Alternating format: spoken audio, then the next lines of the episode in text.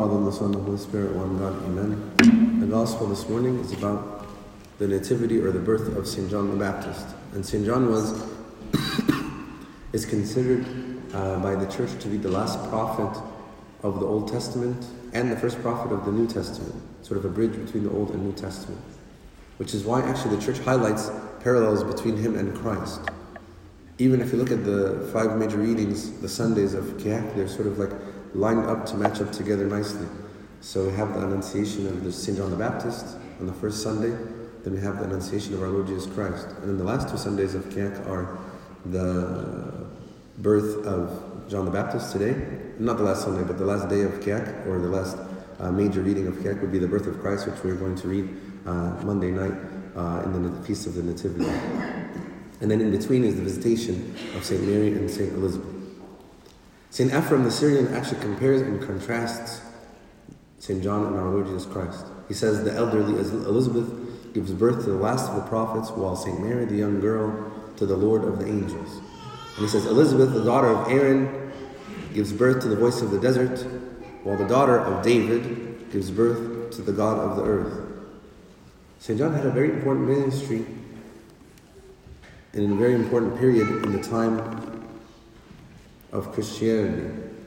He proclaimed the coming of the kingdom of God. He was just like the prophets in the Old Testament in the sense that he disturbed the people who were comfortable in their ways of life. And at the same time, he comforted the people who were disturbed, who were hurt, who were heartbroken. The people who were righteous in their own eyes, he called them to change. And the people who were willing to confess their sins, he greeted them with baptism of repentance to prepare them for the coming of the Lord. He was actually a really unique person and that he understood that his entire life was about Christ and not about himself. St. John the Baptist is one of my favorite examples of saints to emulate and to look at. He knew what his role in his life was. His role in his life really was to be second fiddle, right? To be somebody's wingman. His, his, his role was to be someone's helper. His role was to prepare the people to receive the Messiah. It's an interesting exercise to sort of put yourself in the place or in the shoes of St. John. If you look at his ministry, if you read about his ministry in the Gospels, he had many followers before Christ began his ministry. Actually, a few of the 12 disciples started out as disciples of St. John the Baptist. And from what we read about St. John in the Gospels, it seems actually that his preaching was pretty successful. The Gospel tells us that all counted John to be a prophet. He had to constantly tell people that he was not the Messiah and that he was just preparing the way for him. Contrast that with our Lord Jesus Christ. He's trying to explain to people that he's the Messiah and people are not believing him. St. John the Baptist is trying to say, I'm not the Messiah. And people are like, no, I, really think you are. You're the Messiah. How many of us would have had the humility to constantly to defer to someone else? After you spend your life, your ministry, gathering people to yourself, to tell them, go. Go after this other person, not after me. He gave our Lord Jesus Christ all the honor, saying he wasn't even worthy to loosen his sandal straps. One of the most famous phrases that St. John the Baptist said when he was confronted with his disciples and said, Hey, we're losing disciples to, to Christ. He said, He must increase and I must decrease. His disciples were trying to protect his territory. They were offended when Christ began to have a following with many of the same people that followed St. John the Baptist before. Instead of making St. John upset, it made him happy. He said that his joy was fulfilled by the coming of the bridegroom. We should recognize that it's not a simple and easy thing to say in our lives, he must increase and I must decrease. I wish that this is a phrase that we keep close to our hearts in every action that we do. We need to think, he must increase and I must decrease. The whole goal, actually, of the Christian life is that Christ increases in us to the extent that people see our good works and glorify our Father who is in heaven. We should be the icon of Christ in the world. Our lives, the way we speak, the way we act, the things we do, should all lead people to seeing Christ. They should all point towards Christ, not to ourselves. This is especially true when I consider thinking about service. I have to always remember that our goal is not to bring others to myself, but to bring them to Christ. This is why our Lord Jesus Christ said about St. John that he was the greatest to be born of women. St. John lived a life completely away from the world. He did his mission in the world and then stepped back just as quickly as he had come forward. He was happy to see people leaving him to follow Christ. Besides understanding his sort of mission, his, his, his role in the world, St. John had the courage to sort of stand up for what is right. He condemned the marriage of Herod to his brother's wife. St. John, he lived in a time when it wasn't really the smartest thing in the world to say something against the leaders in the country. Right now, we live in a time, if I want to say something bad about the president, I can say something bad about the president, nobody's going to say anything. That was not the case in those times. This didn't matter to him one bit. He knew he'd be risking his life, but he felt an obligation to let Herod know that what he was doing is against the commands of God. his zeal and his courage is what eventually led to his imprisonment and what led to his martyrdom. We should take this example and try to have this same courage. Maybe God is not asking me to stand up to leaders, to the government, but He's asking us to stand up for what's right in our own small worlds. Sometimes, unfortunately, we lack the courage to even stand up to our own friends or family. a couple days ago, we were in the convent together, we had a retreat, and we were talking about how difficult it is, even within our own family, to say, you know, let's read the Bible together, or we haven't prayed in a while, or maybe we should go to church. What is it that stops us from speaking even to members of our family, our close friends, the people who share our faith? St. John did more than this. He talked to a stranger. Not only a stranger, someone who was had authority, someone who had the power, who had power over his life. We find ourselves sometimes within our families, within our friends groups, within our churches, taking the path of least resistance. I don't want to offend others. I don't want people to think something strange of me. I don't want people to come and say, you know, what are you trying to do? Are you trying to be a saint? Just relax. If you don't feel you have the courage or the strength to stand up for what is right to those who are outside of the faith, at the very least, should do so for fellow members of the body of Christ. Instead of being stumbling blocks for one another, I need to be good examples. We need to be able to build each other up. Sometimes all it takes is one person to bring someone back to their senses so that they realize what they're doing is wrong. We can be that instrument that God uses to correct someone's way when it's done in love.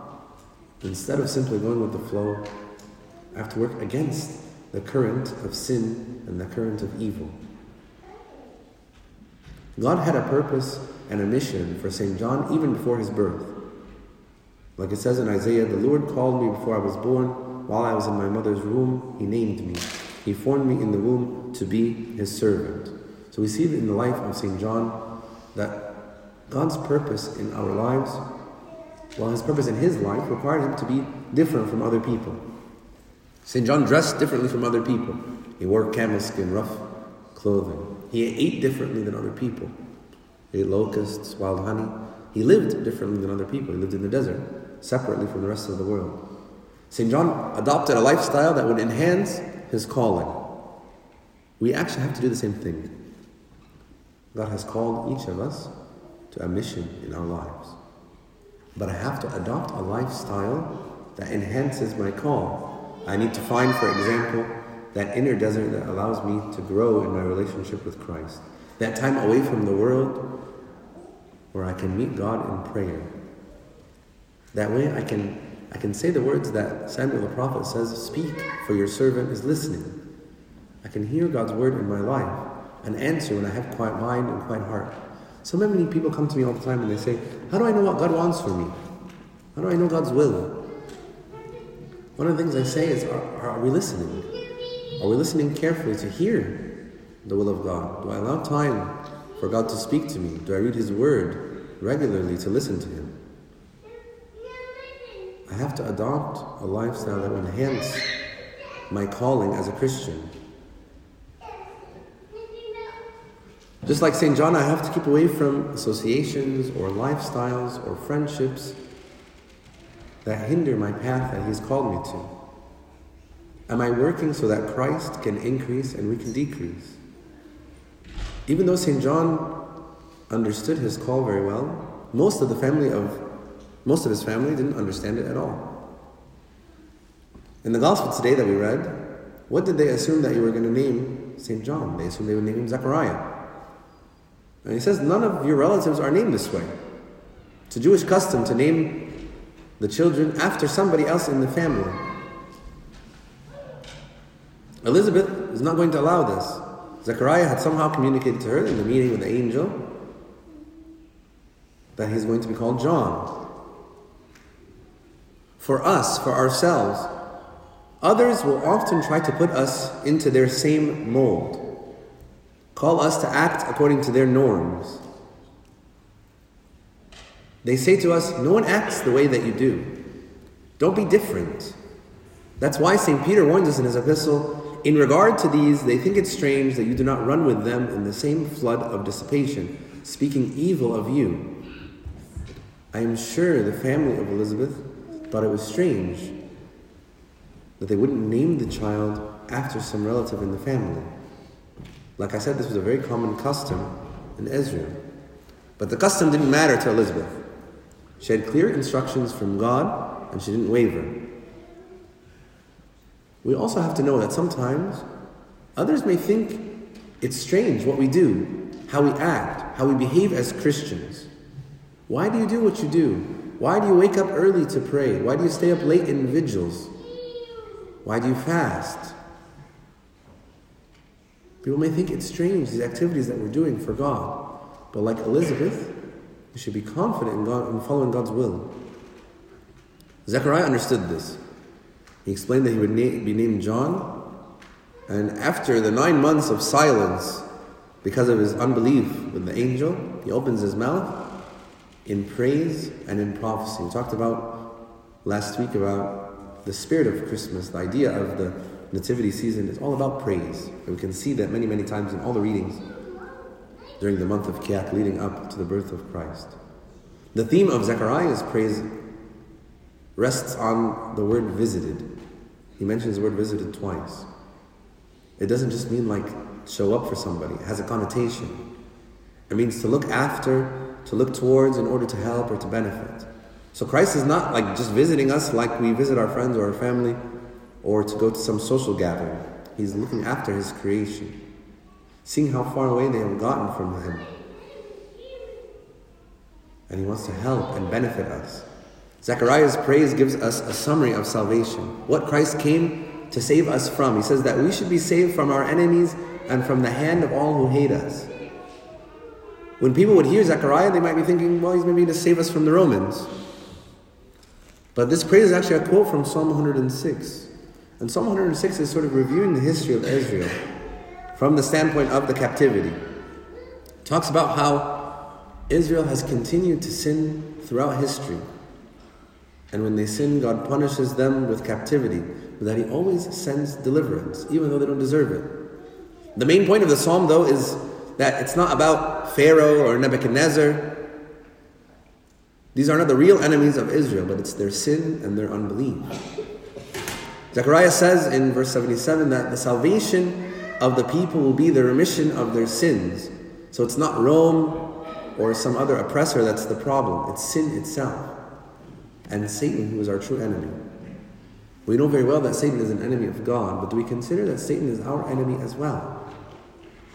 We have to understand that good and evil are not these just sort of neutral concepts waiting for us to simply make a choice. Satan is a roaring lion seeking who he would devour.